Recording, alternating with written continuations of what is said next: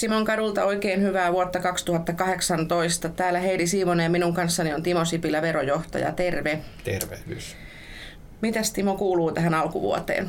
No kiitos, ihan hyvää ja kiireistä. Tietysti tämä alkuvuosi on tuloverotuksen kannalta niin semmoinen olennainen asia, että meidän jäsenet miettii omaa verotustaan ja meillä on useita verotilaisuuksia tälläkin, tänäkin vuonna varmaan niin kuin niin kuin 30 eri verotilaisuutta ympäri, ympäri maata. Ja tietysti myöskin mukavaa siinä mielessä, että uusi vuosi ja uusi vuosi alkaa verotuksellisesti edullisempana ja ensi vaiheessa siitä nauttii viljelijä, joka on yhtiöittämässä omaa tilansa. Eli vuoden alusta vasta voimaan tämä varainsiirtoverovapaus osakeyhtiöittämistilanteissa. Eli siitä seuraa sitten jotain verohyötyä esimerkiksi maatilayritykselle? Joo, eli tähän saakka kun ö, on yhtiöittänyt oman toimintansa maatalouden tai muun yritystoiminnan, niin siitä ö, varallisuusmassasta, kiinteistövarallisuudesta on joutunut maksamaan varainsiirtoveron yhtiöittämistilanteissa, joka on 4 prosenttia. Se on aika merkittävä summa ollut erityisesti näin kiinteistöintensiivisellä alalla, kun me ollaan. Ja nyt hallitus on tehnyt esityksen ja eduskunta hyväksynyt lain voimaan tulevaksi vuoden alusta, niin tämä 4 prosentin varainsiirtovero meidän yhtiöittämistilanteista nyt sitten poistuu. Ja siitä me ollaan tosi iloisia ja ylpeitä, että tämä meidän tavoite on, on toteutunut. Tuottajajärjestö on ilmeisesti ollut mukana loppaamassa tätä lakimuutosta. No, tuottajajärjestö on ollut loppaamassa ja myöskin sitten eri vaiheissa niin niin edistämässä sitä, mutta kyllä tämä on semmoinen muutos, mistä puhtaasti voi sanoa, että kiitos, kiitos hallituksen toimeliaisuuden, että se toteutuu. Joskus hallituskin saa kiitosta jopa meiltä. Eli puhuit tästä yhtiöittämisestä ja se tarkoittaa sitä, että siirryttäisiin osakeyhtiöksi. Niin sopiiko se kaikille tiloille, meidän asiakasmaatiloille, minkälaiselle tilalle se on hyvä ratkaisu? Voisitko kertoa jotain esimerkkejä tästä, Timo? No osakeyhtiöittäminen sopii osalle, osalle se ei sovi. Ja meidän näkemys MTKssa ja minun näkemys on se, että, että on hyvä, että on erilaisia vaihtoehtoja. Että me löydetään erilaisiin tilanteisiin juuri se sopivin ikään kuin toimintamuoto. Ja verotuksellisesti suunniteltaessa niin oikeastaan se suoraan omistettu maatalouden ja, ja osakeyhtiön välillä nämä verohyödyt niin kuin tulee just punnittaviksi, mutta että me kehotamme siihen, että se ta- punninta tapahtuu tapauskohtaisesti, tilakohtaisesti ja tietysti sitten toimimme mielellään niin mukana siinä keskusteluna, keskusteluapuna ja pohdinta-apuna, että kenelle se sopii ja kenelle se ei sovi. Ähm, Mutta tärkeää on, että meillä on vaihtoehtoja ja nyt tämän hallituksen ratkaisun ja, ja verovapauden myötä niin meillä on ensimmäistä kertaa oikeastaan, oikeastaan niin semmoinen aika kynnyksetön mahdollisuus tehdä ää, vapaasti se pohdinta osakeyhtiöittämisen ja suoraomisteisen maatalouden välillä. Eli tämä ei tarkoita nyt mitenkään sitä, että kaikkien maatilojen pitäisi alkaa osakeyhtiöiksi? Ei missään tapauksessa. Ja missään tapauksessa niin me emme halua sellaista järjestelmää, jossa olisi vain niin kuin yksi yritysmuoto.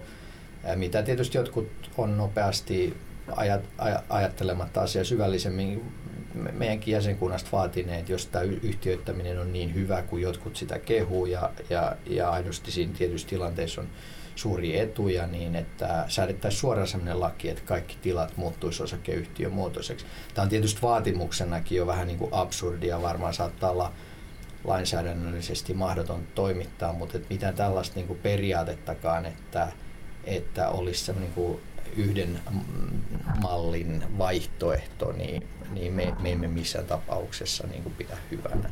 Et kyllä siinä suorassa omistetussa maataloudessa on tietyt erittäin suuret myöskin niin kuin hyvät puolet, joista yksi on se, että se on helppo ja aika pienellä byrokratialla pyöritettävä ja me osataan aika laajasti niin, niin sitä ä, yritysmuotona niin kuin käyttää.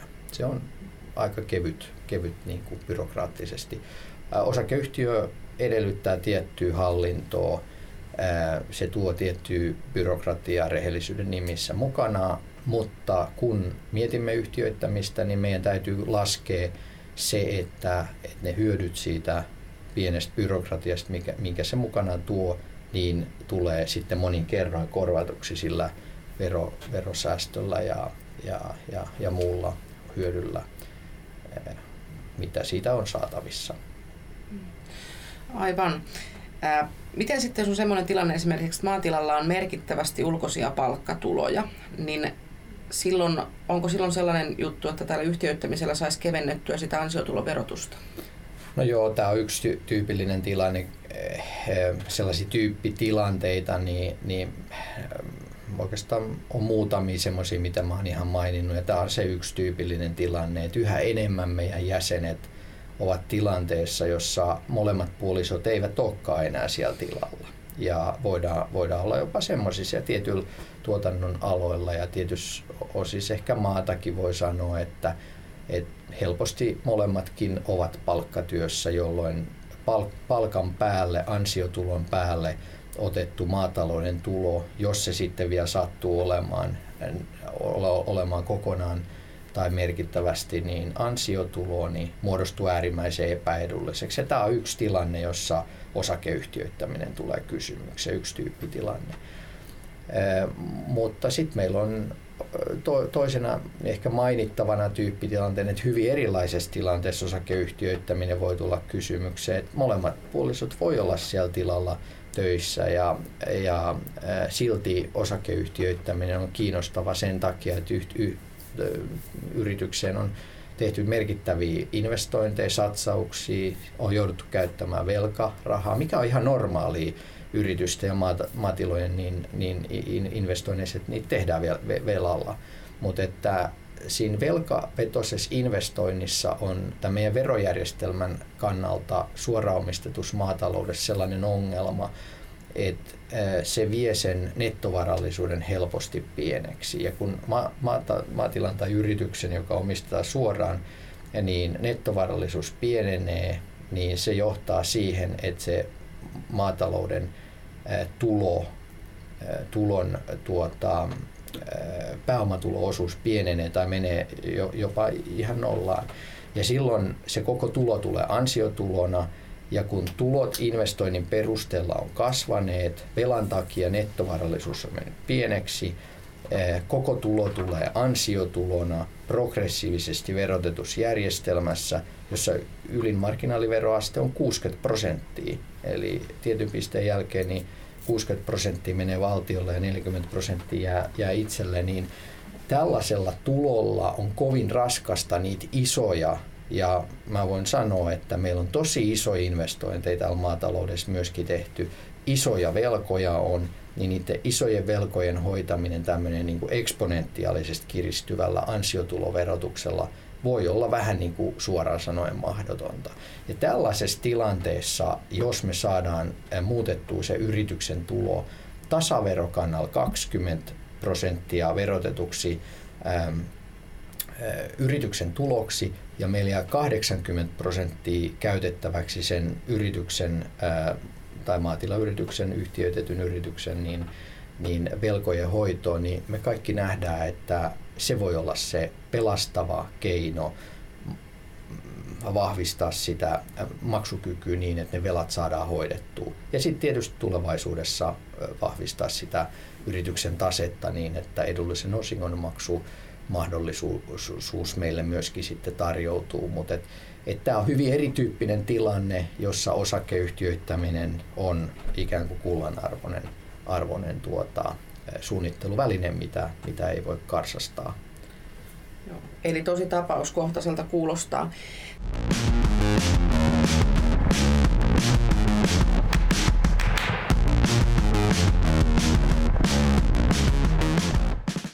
Mainitsit tuosta yhteisöverokannasta 20, 20 pinnaa, eli osakeyhtiössä maksaa tuloksesta 20 prosenttia veroa. Niin miten siitä sitten viljelijä, jos on yhtiöittänyt maatilan, niin saa itsellensä tuloa tai palkkaa nostettua? Miten se käytännössä Joo. toimii? Erittäin hyvä kysymys, että osakeyhtiöittämisen useimmiten se ensimmäinen tavoite ja suurin tavoite on päästä siihen tasaverokantaa 20 prosenttia. Ja sitten se seuraava tavoite on päästä suunnittelemaan sitä vuosikohtaista yrittäjän saamaa, omistajan saamaa tuloverotusta. Ja osakeyhtiö tarjoaa tähän laajan repertuaarin. Osakeyhtiössä vuosittain niin omistaja voi päättää, miten sitä tuloa sieltä yhtiöstä otetaan. Otetaanko sitä osinkona, otetaanko sitä millaisena osinkona, e, otetaanko sitä palkkana, sieltä voidaan, voi yrittää maksaa itselleen palkkaa, otetaanko sitä mahdollisesti vuokrana? Ja sitten sellaisena niin kuin ehkä kaikkein herkullisimpana ja säästävimpänä ja myöskin veroedullisimpana keinona, niin yrittäjä voi päättää, että tänä vuonna minä en maksa sieltä itselleni mitään ulos, jolloin se kokonaisverorasitus jää siihen 20 prosenttiin. Et tässä on niinku vuosikohtainen niinku suunnittelumahdollisuus ää, oikeastaan täysin niinku auki, että minä yrittäjänä tai yrittäjäomistajana voin, voin sen vuosittain niinku suunnitella, jos haluan, niin vaikka kirjanpitäjän kanssa tai, tai itse. Kun sitten jos vertaa taas tätä ei-osakeyhtiömuotoista maataloutta, niin siinä on oikeastaan verosuunnittelun mahdollisuutena, kun vuosi on loppu, niin ainoastaan se, että valitsenko 10, 20 tai 0 prosenttia pääomatuloosuudeksi. Jos pääomatulo perusteena oleva nettovarallisuus on nolla, niin se ei ole mikään verosuunnittelu, kovin tehokas verosuunnittelukeino ollenkaan. Et kyllä tämä osakeyhtiömuoto, niin se tarjoaa ei vaan sen edullisen niin kuin verotuksen tason, vaan siihen eh, verovuotiseen verosuunnitteluun ja tuloverosuunnitteluun niin hyvin joustavat keinot, jonka voi joka vuosi uudelleen räätälöidä. Se kuulostaa siinä mielessä fiksulta, että koska vuodet ei ole niin kuin satokausien tulojen, menojen suhteen muutenkaan, että pystyy sitten vähän niin kuin optimoimaan sitä taloutta myös sitä tulopuolelta ja menopuolelta. Ja yksi meillä semmoinen, mikä on haaste koko alassa on aina se, että me saataisiin uusia nuoria yrittäjiä mukaan, tilat kasvaisi ja kehittyisi ja ala olisi houkutteleva uusille yrittäjille. Niin miten tota, tällainen osakeyhtiöksi muutettu maatalous maatila niin kun toimii tässä SPV-tilanteessa, kun tehdään sukupolvenvaihdosta, kun on tulossa remmiin vasta valmistunut agronomi tai agrologi täynnä intoa, niin miten siellä tilalla silloin toimitaan? No äh, käytännössä niin se osakeyhtiöittäminen äh, saa hyväkseen, tai osakeyhtiöitetty maatalous saa hyväkseen ka, no, kategorisesti kaikki samat äh, etuisuudet kuin, äh, kuin suoraan omistettu maatalousvero huojennuksista, jos, jos puhutaan. Et, et siinä ei ole niin kuin, et se ei ole este sukupolven vaihdoksille. Mutta tietyistä säännöksistä johtuen niin usein meillä on lähdetty siitä, että, että tehdään sukupolvenvaihdos ensin marssijärjestyksessä ja sen jälkeen se nuori jatkava sukupolvi, niin silloin sitten ikään kuin uutena laivan kapteenina niin mahdollisuus tehdä niitä ratkaisuja yritys, yrityksen kehittämiseksi ja myöskin sitten tavallaan ehkä yhtiöittämisen osalta on katsottu, että monesti se on niin kuin järkevämpää. Ja verotuksellisesti se saattaa olla järkevämpää siitä syystä, että siellä on tietyt määräajat, tulovero tai luovutusvoittoverovapaus sukupolvenvaihdostilanteessa niin edellyttää 10 vuoden omistamista ja jos meillä on maatila, joka me ollaan omistettu yli 10 vuotta ja me yhtiöitetään se, niin se määräajan laskenta alkaa uudestaan siitä yhtiöittämistilanteesta eikä sitä tilan omistusaikaa siinä hyväkseen saa. Että tämäkin on ehkä puoltanut tätä, tätä marssijärjestystä, että ensi sukupolvenvaihdos ja sitten sen jälkeen se seuraava sukupolvi tekee ne niin kuin ratkaisut. Mm. Mutta että, että me ei oikein nähty vielä sellaista niin kuin tilojen, osakeyhtiöiden tilojen tuota, käytännössä semmoista sukupolvenvaihdos niin kuin boomia, koska tämä on vähän uusi ilmiö täällä maataloudessa, nämä, nämä yhtiöitetyt tilat, niitä on ollut kylläkin jo 90-luvun loppupuolelta jossain vaiheessa oli tietyt sektorit, jotka yhtiöitti, että kyllä niitä on mutta, mutta että semmoinen niin kuin käytännössä niin, niin ALT tulee joskus sitten ehkä vasta tulevaisuudessa, mutta säännökset pitäisi olla ihan, ihan kohdallaan, että sieltä ei tule, tule se menetyksiä tai, tai mitään tämmöisiä. Mm.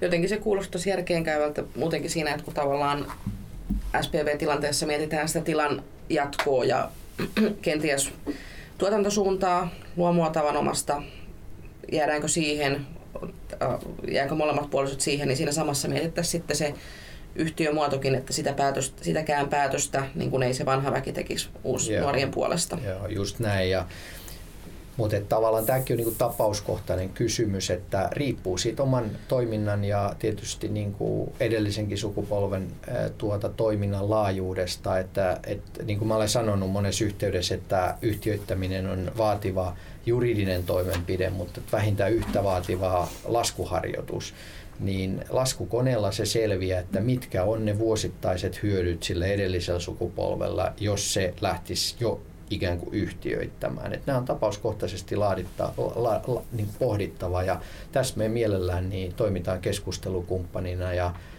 apuna, apuna jos, jos jäsenet niin haluaa. haluaa. Musta se on selkeä meidän toiminnan paikka.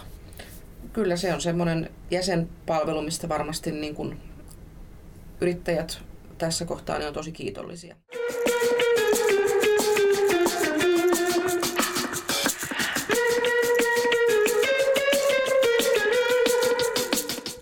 Miten Timo ihan sitten näin käytännössä, että jos nyt on tullut tämä uusi varainsiitoverolaki on vähän muuttunut meille edullisemmaksi, ja jos kenties on siellä se SPV tulossa tai vaikka ilman SPVtäkin, että isäntä emäntä tuumaa, että nyt se voisi olla järkevää yhtiöittää tämä homma, niin minkälaisilla stepeillä siinä lähdetään etenemään? No minusta siinä on oikeastaan niin kuin en tiedä voiko sanoa kolme steppiä, niin kuin on hyvin, hyvin tuota muodikasta sanoa. Mutta minusta se niin kuin keskeinen asia on ö, se oman yrityksen talouden ymmärtäminen ja sen tuottokyvyn ymmärtäminen. Koska ainoastaan jos meillä on veroongelma, niin meillä on ikään kuin hyötymismahdollisuus tästä tuota, yhtiöittämisestä. Ja mitä suurempi se vero-ongelma on, sen suurempi se hyötymismahdollisuus on. Et siinä on heti se ensimmäinen analysoitava paikka. Ja tämä on minusta niin pedagogisesti muutenkin hyvä, että me mietitään sitä yrityksemme, maatilan potentiaali, tuotantopotentiaali, tuottopotentiaalia, että mitä me siitä jää käteen, ehkä vähän yritysmäisemmin kuin koskaan aikaisemmin. Toinen kysymys on minusta erittäin tärkeää, että hahmottaa sen oman yksityistalouden, miten sen hoitaa, mitä se nielee varoja, koska se ratkaisee sitten jo paljon, jos kaikki mikä yritys tuottaa, niin menee siihen yksityistalouteen. Silloin osakeyhtiöttämisessä saatavat hyödyt, jotka osittain perustuu siihen, että osa tulosta jätetään yhtiöön ja yhtiövelkojen tai tulevien investointien niin kuin varalle, niin se, ne kaikkein suurimmat verohyödyt silloin jää saamatta. Et siinä täytyy niin tajuta sitä omaa taloutta aika laajasti. Ja sitten tietysti niin, niin minusta ehkä se seuraava merkittävä kysymys on se, että ymmärtää sen oman suoraan omistetun maatalouden verotuksen, mistä me ollaan aika hyviä, meidän jäsenet on aika hyviä sen osalta eh, ymmärtämään, mutta sitten pitää myöskin laskea se, että mitä käytännössä se tarkoittaisi, mitä muuttuisi ja miten muuttuisi, miten nettovarat muuttuisi, miten eh, tulon eh, laskenta, verotettavan tulon laskenta muuttuisi, verotus muuttuisi siinä yhtiömuodossa ja siinä saattaa olla sitten jo perusteltu käyttää jotain ventileerausosapuolta tai, tai konsulttia. Ja sitten siinä vaiheessa, kun todetaan, että tämä on meidän kannalta ja numerot näyttää, numerot kertoo totu, totuuden, niin siltä, että tästä me hyödytään, niin sitten siinä vaiheessa minusta stepit on, on oikeastaan kakkosteppi on se, että haetaan ennakkotieto verotuksesta, jossa kannattaa ehkä käyttää osaavaa lakimiestä, joka ymmärtää myöskin maataloutta, apuna verotuksesta ennakkotieto, jotta tähän yhtiöittämiseen, yhtiömuodon muutokseen soveltuu tuloverolain 24 pykälä, joka takaa verovapauden tässä yhtiöittämistilanteessa. Ja se kardinaali asia tai tärkeä, tärkeä asia tässä yhtiöittämisessä on se, että jos yhtiöittää niin, että se tapahtuu tuloverovapaasti, ettei sitä tehdä luovutuksena, jolloin se omaisuus, joka siirtyy yhtiön tai yritysmuoto muuttuu, niin, niin realisoisi luovutusvoittovero siitä varallisuudesta, koska jokainen ymmärtää, että silloin se, silloin se tuota, yhtiöittämisen hyödyt on valunut hiekkaa siinä kohtaa. Ja sen takia se ennakkotiedon hakeminen verottajalta on tärkeää, että verottajan kädet tulee sidotuksi ja olla samalla sivulla, että tulo, y, tilannetta pidetään verotuksellisesti yritysmuodon muutoksena eikä luovutuksena, jolloin se on verovapaa ja sitten voidaan niin kuin turvallisesti edetä asiassa. Tähän edellyttää sitä, että varat, velat, omistussuhteet säilyy jatkuvuusperiaatteen mukaan entisellään. Ja verottaja suhtautunut näihin kyllä tähän saakka hyvin tuota, liberaalisti, että on niin kuin, verottajan näkemys on ollut pitkälle se, että yrittäjän visio siitä, että mitä sinne, minkälainen yritysmassa sinne yhtiö siirtyy, niin, niin tuota, se on ollut yrittäjän niin kuin päätettävissä, mutta että kyllä siinä se peukalosääntö varmaan on se, että sinne pitäisi siirtyä se maa, maa ja maatila toimintaa ja siihen liittyvät varat ja, ja velat aika pitkälle. Ennakkotiedon hakeminen on tärkeää koska tässä varmaan tapahtuu myöskin sellainen muutos, että kun tämä on vähän niin kuin pinnalla oleva asia, niin verottajakin saattaa kiinnostua tästä vähän aikaisempaa enempää ja miettiä, että miten tämä nyt sitten pykälä soveltuukaan, niin sen takia on hyvä, että siitä ollaan samalla, samalla niin kuin sivulla. Eli kehotat tällaiseen etunojaan ja etukäteisharkintaan, ettei sitten tule ikäviä yllätyksiä. Ehdottomasti, koska tuo ikävä yllätys on sellainen, että jos se omalla kohdalla tulee, niin sitten on on tuota, vähintään siinä tilanteessa on niin tärkeää, että on sitten joku konsultti, jolla on todella hyvä töppivakuutus voimassa. Kyllä, Näin kyllä. sanoo hauskasti. Joo. Ja tuottajajärjestö koittaa toki niin kuin olla ajan, ajan hengessä mukana ja hermolla ja palvella asiakkaita parhaan mahdollisen tavan, tavan mukaan, niin minkälaista apua MTK tarjoaa tähän yhtiöittämiseen tai sitä harkitseville tiloille? No, meillä on ensinnäkin ollut varmaan 19 tilaisuutta, osakeyhtiöittämistilaisuutta niin ympäri maata, jos on pohdittu, että missä menee tavallaan niin kuin hyödyt ja, ja, ja haitat yhtiöittämisen ja ei-yhtiöittämisen kanssa ja myöskin mietitty sitä, että mitä kysymyksiä pitää asiassa tuota, omalta kohdalta niin jokaisen selvittää. Ja meillä on tainnut olla, olisiko ollut noin pari tuhatta niissä, kuulijoita niistä niitä tila, tilaisuuksissa. Ja tuottajajärjestön varmaan rooli niin, niin ei ole toimia asiana ja toimistona täl, tällaisessakaan, että me kuitenkin ehkä ensisijaisesti ajatellaan, että me ollaan etujärjestö ja ehkä ajatellaan, että me ollaan osaltamme olleet edesauttamassa sitä, että varansiirtovero asia hoidettu. Mutta kyllä me halutaan olla ikään kuin keskustelukumppanina siinä, kun, kun meidän jäsenet pohtii, että mitä kannattaisi tehdä. Ja herättämässä niitä oikeita kysymyksiä, että mitä pitää tapauskohtaisesti pohtia ja myöskin osittain vastaamassa. Ja, ja sitten ehkä myöskin ohjaamassa meidän jäseniä ja tarjoamassa heille hyviä, hyviä kontakteja niitä, jotka sitten käytännössä toteuttaa näitä yhtiöittämisiä. Ja siinä kyllä mekin ollaan niin kuin neuvottu sitä, että varmaan tämä on semmoinen niin kerran elämässä tehtävä niin ratkaisu, yhtiöittäminen, jos siihen päätyy, niin kyllä siinä varmaan kannattaa sit käyttää useampaa kuin yhtä ikään kuin keskustelukumppania.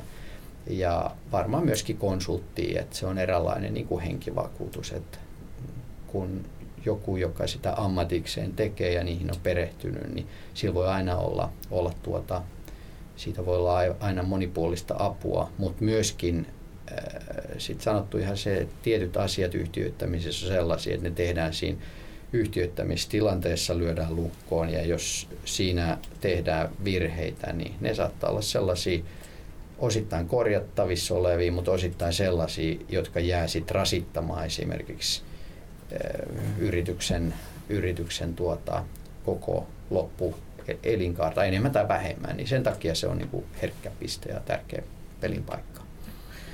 Eli tänne sinulle ja kollegoille saa soitella ja kysellä, mutta se on selvää, että ihan jokaista prosessia niin, tai varmaan yhtäkään ei ole tarkoituksenmukaista tavallaan MTK-voimin viedä loppuun, mutta konsultoida voidaan ja sillä lailla auttaa, niin onko sulla jotain, ketä suosittelisit tähän prosessiin sitten tueksi? No mulla on mun entinen hyvä kollega MTK, lainen kerran, MTK-lainen aina, toi Ojala Ilkka, joka on, on tuota verokonsulttina tällä hetkellä ja Ilkka on siinä mielessä loistava tapaus, että silloin kun kukaan ei puhunut osakeyhtiöittämisestä 90-luvun lopussa, 2000-luvun alussa, niin hän oikeastaan kehitti sen. Että siinä mielessä hän on varmaan se, se tämän sektorin niin kuin uran uurtaja. Ja mulla on tietysti hyvä keskusteluyhteys ollut kaikki nämä vuodet, kun Ilkka on ollut konsulttina ja ollaan näitä niin kuin periaatetasolla niin kuin pohdittu, että siinä on yksi, yksi varma, varmuudella niin kuin, niin kuin, ähm, hyvin perehtynyt äh, tapaus, jota ollaan suositeltu. Ja sitten meillä on muutamia muita, joita me ollaan myöskin niin, niin tuota, äh, promottu, mutta tuossa on yksi nimi, jota mä voin ainakin ihan täydellä sydämellä niin, ja myöskin sit luottamuksella, että, että tietää, että jälki on niin kuin loistavaa. Lopputulos, lopputulos lienee sen tilan kannalta tärkein. E, sitten tämmöistä uutta oli tulossa, eli Kysy Timolta palvelee FB Livessä tämän kuun lopussa. Mikä homma tämä on? No joo, tämä on, tää on hieno homma ja siitä voi sanoa, että toi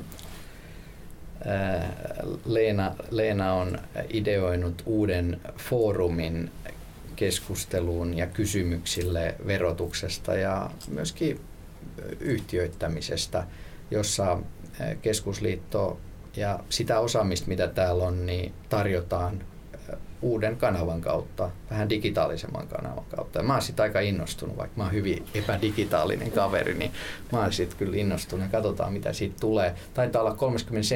päivä, jolloin meillä on ikään kuin kysyy vastaa ikkuna auki, että kysykää mitä haluatte verotuksesta mielellään, niin mä koitan vastata ehkä vähän mitä laki sanoo ja, ja koitan, koitan tuota, koita vastata sitten niihin, niihin kysymyksiin. Katsotaan, miten, miten se vähän jännittää, mutta, mutta on innostunut kyllä tuosta. Joo. Se on mun mielestä ihan hauskaa, että me valjastetaan tätä tietotekniikkaa tällaiseksi hyväksi rengiksi tällaisessa tapauksessa. Eli 30. päivä keskiviikkona kello 10 tuolla MTK Facebook-sivulla on sitten Joo. Kysy, kysy Timolta silloin langoille. Joo. Joo. Ei mitään, se on ihan, ihan hyvä ja uusia hienoja palveluja meiltä. Miten tota, Timo Sipilä, niin jatkuu työtammikuu tästä eteenpäin? No tammikuu on hyvin täyteen äh, ohjelmoitu verotilaisuuksia ympäri maata, jotka pääosin eivät ole digitaalisia vielä. Et sitäkin on mietitty että, ja, ja onkin järjestetty ikään kuin sähkö, sähköisiä, että Helsingistä käsin tai myöskin maakunnasta käsin eri paikkoihin on pidetty luentoja, mutta kyllä meillä edelleen niin kuin on sitä henkilökohtaista touchia halutaan myöskin säilyttää ja varmaan tammi-helmikuun aikana on 20, olisiko kolme eri verotilaisuutta buukattu ympäri maata. Ja sitten siihen tietysti normaalit kuviot, kuviot päälle, mitä edunvalvonnassa on. Mutta kyllä tämä on, tää on kiireistä aikaa ja ihan mukavaa aikaa tietysti se jäsen, jäsenten tapaaminen ja myöskin se ihan konkreettien, konkreettisten kysymysten niin kuin kohtaaminen ja ongelmien kohtaaminen, niin se on etujärjestö niin kuin johtamisessa hyvin tärkeä, koska silloin tietää, että mistä kenkä puristaa ky- kyseisellä politiikan sektorilla ja se on minusta tällainen myöskin pitää juristin ikään kuin veres, verenmaun suussa, että tietää vähän, että mistä, mistä niin kuin ri, ri, riidat on verottajan kanssa ja, ja muutenkin. Et ihan, ihan hyvällä fiiliksellä. Joo, yli 20 kuukautta pariin, ei mun 20 tilaisuutta pariin kuukauteen kuulostaa kyllä hurjalta tahdilta, että kyllä sulla sitten on, kun helmikuun loppuun päästään, niin hyvä hökö siitä, että mikä on kentällä joo, tilanne. Joo, kyllä, kyllä. No. Eipä mitään. Kiitoksia Timo Sipilä tosi paljon, kun kerkisit tänne meidän kanssa ja tätä myöten toivotellaan sellaista reippaan raikasta ja toimeliasta ja uuden alkua ja tammikuuta ja 2018. Kiitoksia sulle. Joo, kiitos.